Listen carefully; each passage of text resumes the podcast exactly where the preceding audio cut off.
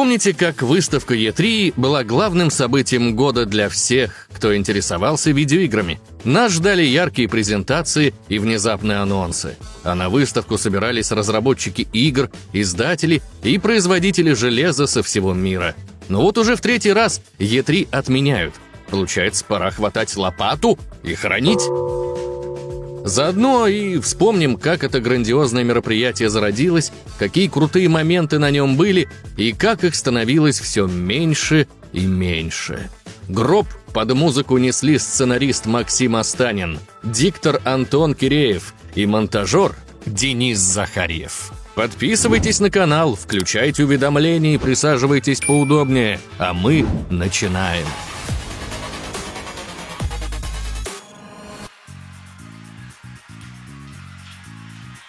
Как и у многих крутых штук, история Е3 начиналась еще в 90-х. Не переживайте, рассказ про это будет быстрым, а приколов там случилось столько же, сколько и на самих Е3. В те времена основным местом для тусовки разработчиков была выставка CES, она же Consumer Electronic Show. Правда, был нюанс. На этой выставке скорее были телевизоры, фотоаппараты, телефоны, в общем, электроника и техника – Павильоны разработчиков игр там, конечно, тоже были, но обычно их размещали прямо на задворках. Том Калинский, глава американской Сеги, жаловался, что на CES 91 года к отделу с играми надо было пробираться сквозь все, что было на выставке, включая стенды спорно. Oh ну, знаете, посмотрел на сиськи и пошел играть в Марио. В качестве вишенки на торте их еще и залило дождем. Вскоре ребятам надоел настолько явно положенный болт. В 1992 году Sega провела свое шоу на гольф-курорте в Напе-Вэлли с кучей разработчиков. Даже Nintendo пригласили. Но конкуренция в те времена была слишком яростной, так что, увы, необычного кроссовера не вышло. Больше того, именно тогда начались судебные разбирательства по поводу жестоких сеговских игр вроде Mortal Kombat. Инициатива, само собой, шла от э, по уши семейной Nintendo. Причем здесь E3, спросите вы. Дело в том, что после суда для введения возрастного рейтинга игр была организована Ассоциация производителей интерактивных развлечений. И именно она, известная сначала под аббревиатурой IDSA, а позже ESA, начала работу над созданием общей и пока что безымянной выставки.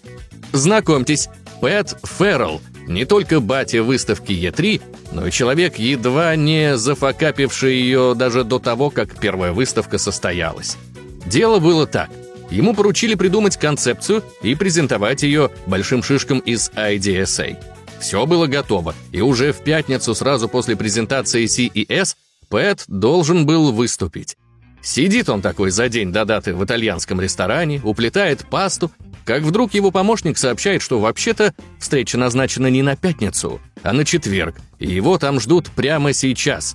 Оказалось, что у него была опечатка в приглашении, но, скорее всего, важных людей из Nintendo, Sega, Electronic Arts и прочих крупных компаний это бы мало заботило. Так Пэт помчался быстрее, чем Соник в едва вышедшей третьей части. И вот оцените масштаб трагедии. Выступать надо было сразу после уже представлявшей игры в те годы CES. Феррелл прибыл в дикой спешке, а на его рубашке красовалось большое пятно томатного соуса. Делать нечего, пришлось выкручиваться и импровизировать. Это вышло достаточно успешно, чтобы представители IDSA начали спорить о новой выставке. Все еще злая из-за приставок под дождем Sega была решительно «за», консервативная Nintendo решительно против. Остальные думали и хотели подробностей.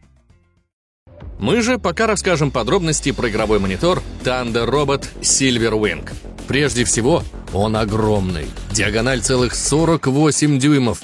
Монитор построен на 10-битной OLED-матрице, способной воспроизводить 1 миллиард цветов с максимальной точностью. А поддержка HDR делает яркие цвета еще насыщеннее на матовом дисплее. При этом время отклика составляет всего одну десятую миллисекунды. Еще в этой модели отсутствует широтно-импульсная модуляция, что значительно снижает утомляемость глаз. Чего еще нет в этом мониторе, так это рамок. Благодаря этому изображение в разрешении 4К создает эффект максимального погружения в игровой процесс. А с частотой обновления в 138 Гц вы не только сможете насладиться плавной картинкой, но и получите преимущество в онлайн-играх. Для подключения дополнительных устройств вы можете использовать порт USB-C, который поддерживает зарядку мощностью до 90 Вт. Также в мониторе установлен модуль КВМ, который позволяет управлять несколькими ПК и повышает продуктивность вашей работы. Ну и вишенка на торте. RGB-подсветка на задней поверхности корпуса задаст вам нужное настроение. Звучит круто, не так ли? Ловите промокод IGM10 на скидку 10% и переходите по ссылке в описании, ведь там можно найти и сам игровой монитор, и еще больше подробностей о нем. Господи, какой он огромный. А можно мне такой же?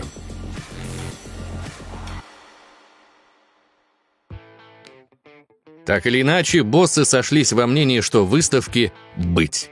Ферреллу еще понадобилось время, чтобы продать идею о проведении целого шоу вместо банального скопления рекламных стендов с бизнесменами. Он же придумал название для шоу Electronic Entertainment Expo. Изначально Феррелл хотел сократить это в E-Cubed, мол, Е в кубе. Но абсолютно все вокруг сказали «упоролся, что ли?» и предложили вариант Е3. И запомнить проще, и напечатать. Стоит отметить, что CES и уже ее батя Гэри Шапира все еще не опускали руки. Переговоры по-прежнему шли на два фронта, а выставочное пространство в Филадельфии уже было забронировано, причем на дату раньше, чем Е3. Феррелл увидел это, понял, что дело пахнет керосином, и пошел в банк он забронировал конференц-центр в Лос-Анджелесе на ту же самую дату, что и CES. Помимо того, что Лос-Анджелес был удобнее в плане перелетов из-за прямого рейса из Японии, так еще и у разработчиков теперь была возможность прийти только на одну выставку. Ну или раскошелиться на две презентации разом. Но, будем честными, никто этого бы не стал делать. В итоге, благодаря такому решению и пиар-компании, разные студии заняли около 180 стендов. Шапира в итоге позвонил Пэту, сказал «ты выиграл» и кинул трубку. И вот 11 мая 1995 года состоялась самая первая выставка Е3. Для подобного мероприятия лучше времени не придумать. С одной стороны, у нас был ключевой момент в истории игр – переход от анимации Super Nintendo и Sega Genesis к 3D-мирам PlayStation и Nintendo 64. С другой, эпоха ломилась от таких экспериментов, как 32X, 3DO, Neo Geo CD, Virtual Boy и Atari Jaguar. Само собой, это все не очень удачные штуки, но зрелищности это нагоняло. Так что E3 95-го очень многим врезалось в память.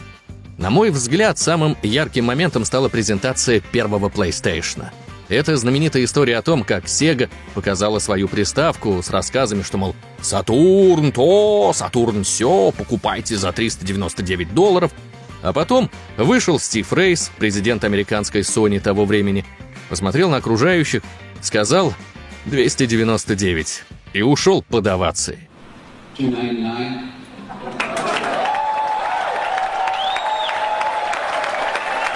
Спидран, знаете, всегда зрелищное дело. Но и помимо этого на выставке было что посмотреть. Например, именно там мир увидел такие игры, как Chrono Trigger, Rayman, Resident Evil, Virtua Fighter и еще штук 10 легендарных тайтлов, список которых отсюда выпилил наш главный редактор. Более того, на Е3 пришло несколько крупных знаменитостей, просто чтобы потусить. К сожалению, в сети осталось только фото того, как сам Майкл Джексон радостно гоняет в первый Текен на выставке, так что придется сделать вид, что про остальных мы забыли. А надо было фоткаться. Yeah. Имелись у мероприятия, конечно, и недостатки. Например, компании не особо парились с полировкой демо-версии, выставляли обычные альфа и бета-прототипы. Если что-то зависало или крашилось, сорян, э, пройдите к другому стенду. Но за исключением таких моментов, E3 стала событием года и важным шагом вперед для игровой индустрии. В следующих годах создатели выставки попытались ее улучшить за счет новой локации. Так, в 1996 году, помимо обычной E3, случилась ее официальная японская версия в Токио. Эксперимент вышел неудачный. Из-за других выставок и низкой поддержки разработчиков туда пришло далеко не 40 тысяч человек, как на первую. Так что с 1 по 4 ноября пофестивалили и больше так не делали. Оригинальную E3 тоже пытались переместить в Атланту в 97 и 98 годах. Организаторы этим сэкономили прилично бабла. Но внезапно оказалось, что нехилая часть компании расположена в Калифорнии и около нее, а Атланта немножко на другом конце страны. Бра.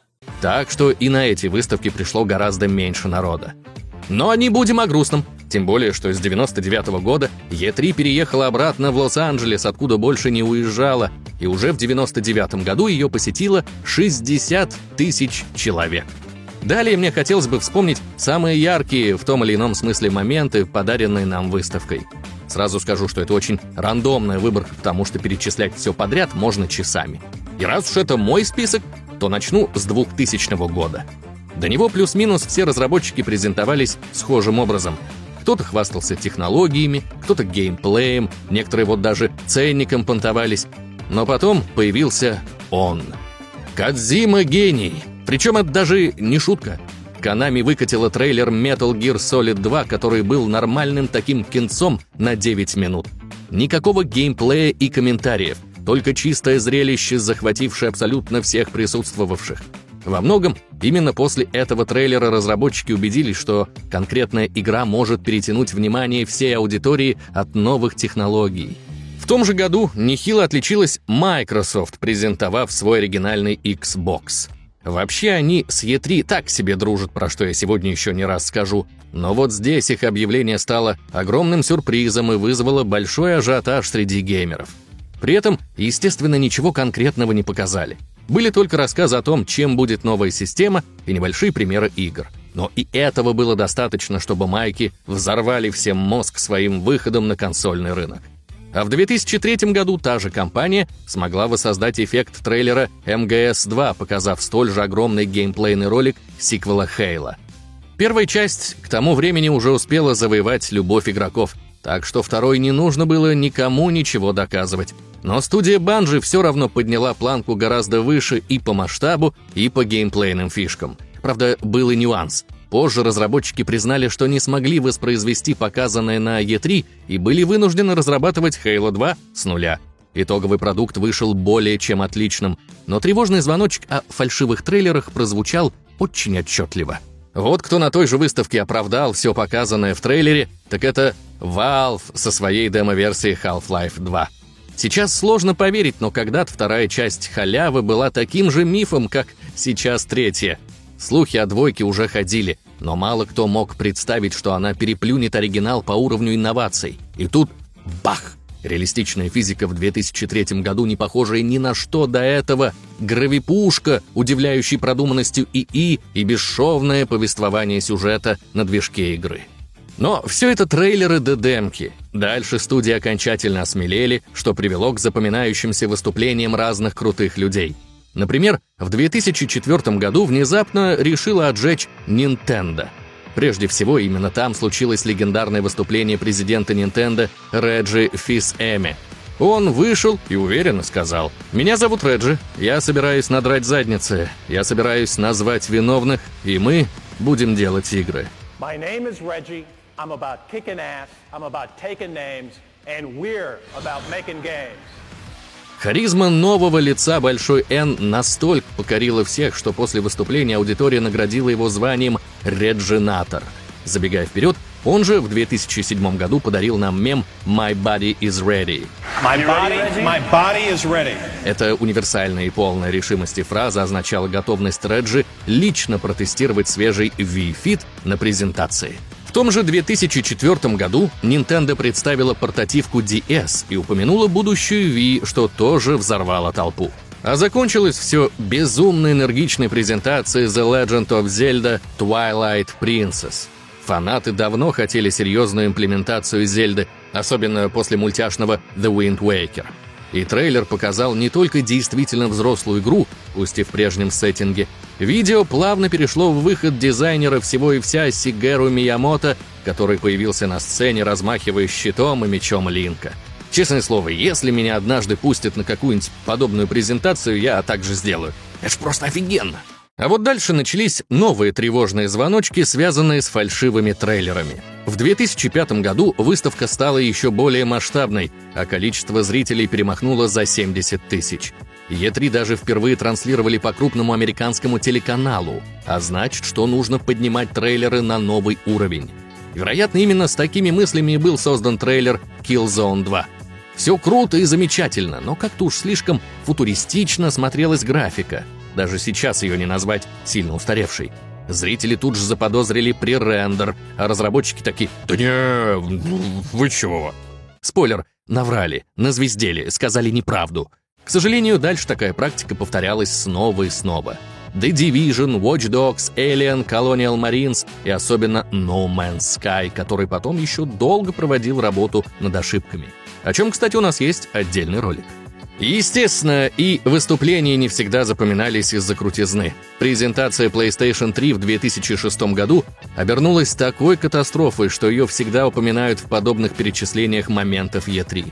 Напомню, что тогда PS2 была консолью номер один, и вроде как даже стараться особо и не стоило. И что же могло пойти и не по плану? В целом презентация была здоровенной и не слишком зрелищной, но были мемные моменты – Например, на PSP показали Ridge Racer. It's Ridge Racer. Ridge Racer. Remember that one? Go. All right. Whoa.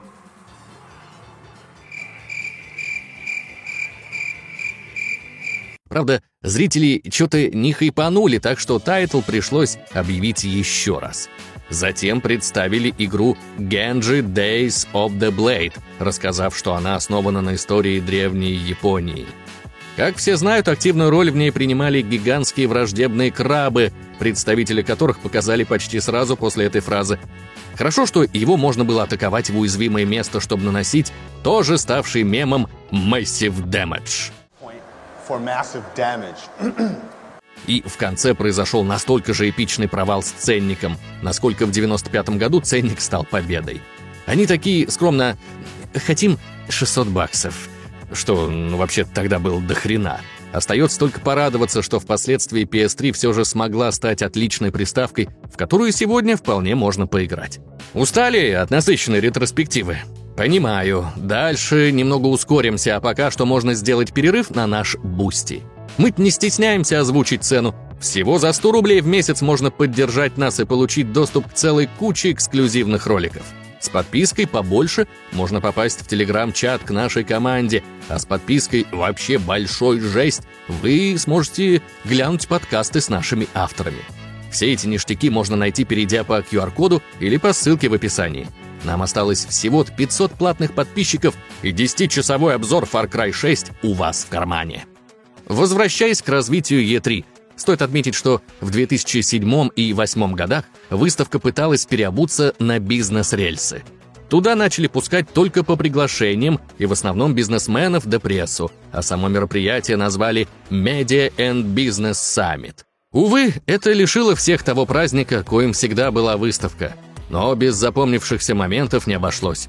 Так что продолжу кринж-парад презентацией Wii Music из 2008 года.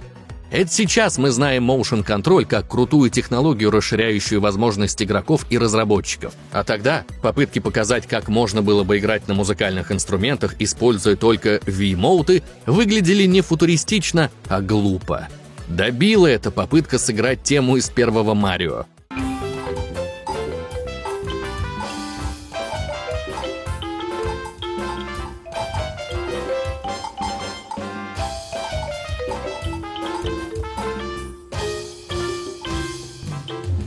Нет, сыграть получилось, но звучало это как те самые ремиксы мелодий на кривой флейте. В 2009 году бизнес-тематику отбросили, и E3 вернулась к своему привычному формату.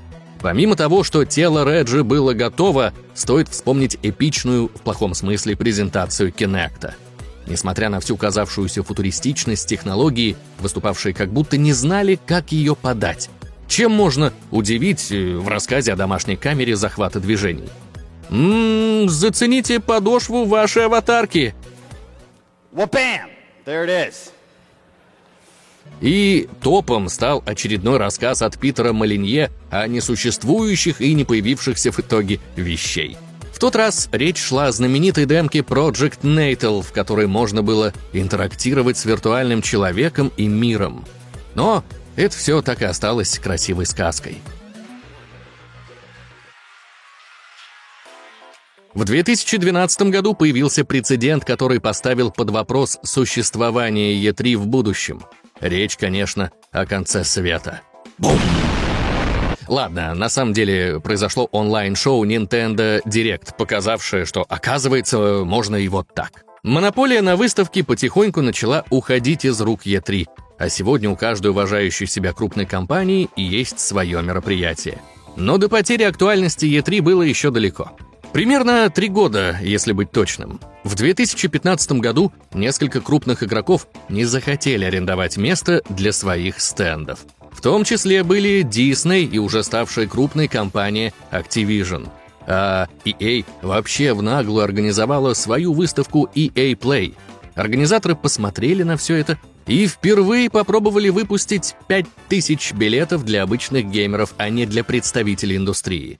В 2016 году и вовсе провели E3 Live, которая проходила за пределами главных павильонов. Туда пригнали уже 20 тысяч геймеров, Сразу скажу, что попытки были не самыми успешными, а отзывы смешанными. Примерно на уровне «показали очень мало игр и много мерчендайза». Но самое важное, что это был шаг как в сторону превращения E3 в публичное мероприятие, так и в сторону переосмысления концепции всей выставки. Естественно, эти два направления слились в одно. Павильоны стали богаче, бюджеты шире, а на выставку пускали все больше народа. Так, в 2017 году организаторы выпустили в продажу 15 тысяч билетов по 150 и 250 долларов. Что вообще-то все еще до хрена, но это уже мое нытье. При этом число посетителей выросло до 68 тысяч, не просто вернувшись к былым временам, а почти побив рекорд 2005 года. Насколько вырос уровень пускания пыли в глаза? Вот давайте вспомним «Мафию 3». У нее было много проблем на релизе, как технических, так и концептуальных. А вот ее павильон на E3 2016 года. Не только красиво, но охренеть, насколько дорого. Пишут, что на это потратили целый миллион долларов. Не спорю, выглядит потрясно, но уверен, что лям баксов мог бы прекрасно пригодиться в доработке игры.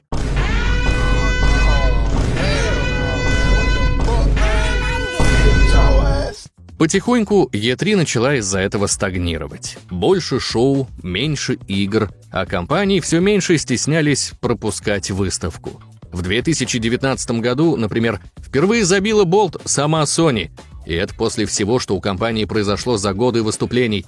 Нет, конечно, потрясающие запоминающиеся моменты были. Вспомнить хотя бы тот же 19 год. Помимо ставшего легендарным выступления Киану Ривза, где мы узнали, что он потрясающий, и мы потрясающие.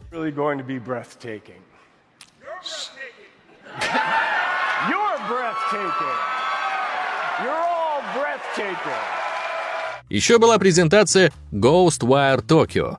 На нем выступила креативный директор Икуми Накамура – она заметно нервничала, но из-за этого вела себя настолько жизнерадостно и мило, что мгновенно растопила сердца аудитории.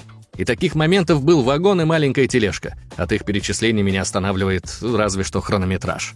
Но все-таки даже кроме бухтежа раньше было лучше. Стоит отметить, что с годами Е3 попросту скатилась. Помимо того, что выставка сначала пыталась стать бизнес-мероприятием, потом пафосным и дорогим шоу для всех, а в итоге всрала баланс и в том, и в другом, были еще причины. Прежде всего, это уже упомянутый рост других выставок и собственных мероприятий у студий.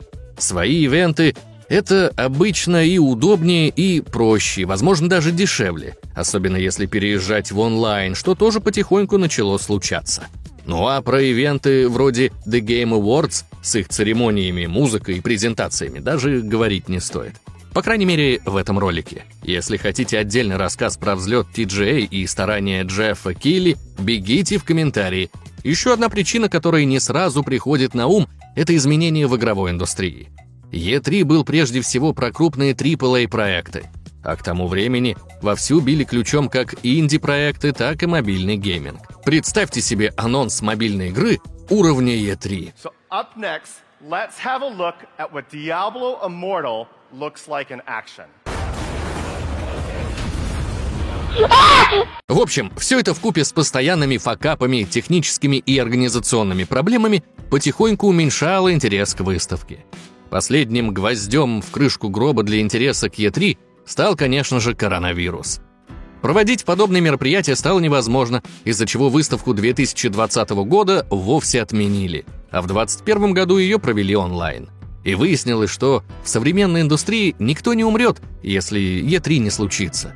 Трейлеры и анонсы могут быть выложены в интернет, бизнес-сделки совершаются как на целой куче новых ивентов, так и дистанционно – а геймерский праздник уже давно был не тем. Итак, мы оказались в современности, где в 22 году Е3 отменили даже при возможности ее провести. А пару недель назад объявили, что и в 23 году никакой выставки не будет. Организаторы такие «Эй, приходите к нам!» А компании такие «Нет». И все, ждем вас на Gamescom, TGA, Tokyo Game Show, шоу-кейсах отдельных компаний, еще целой горе ивентов.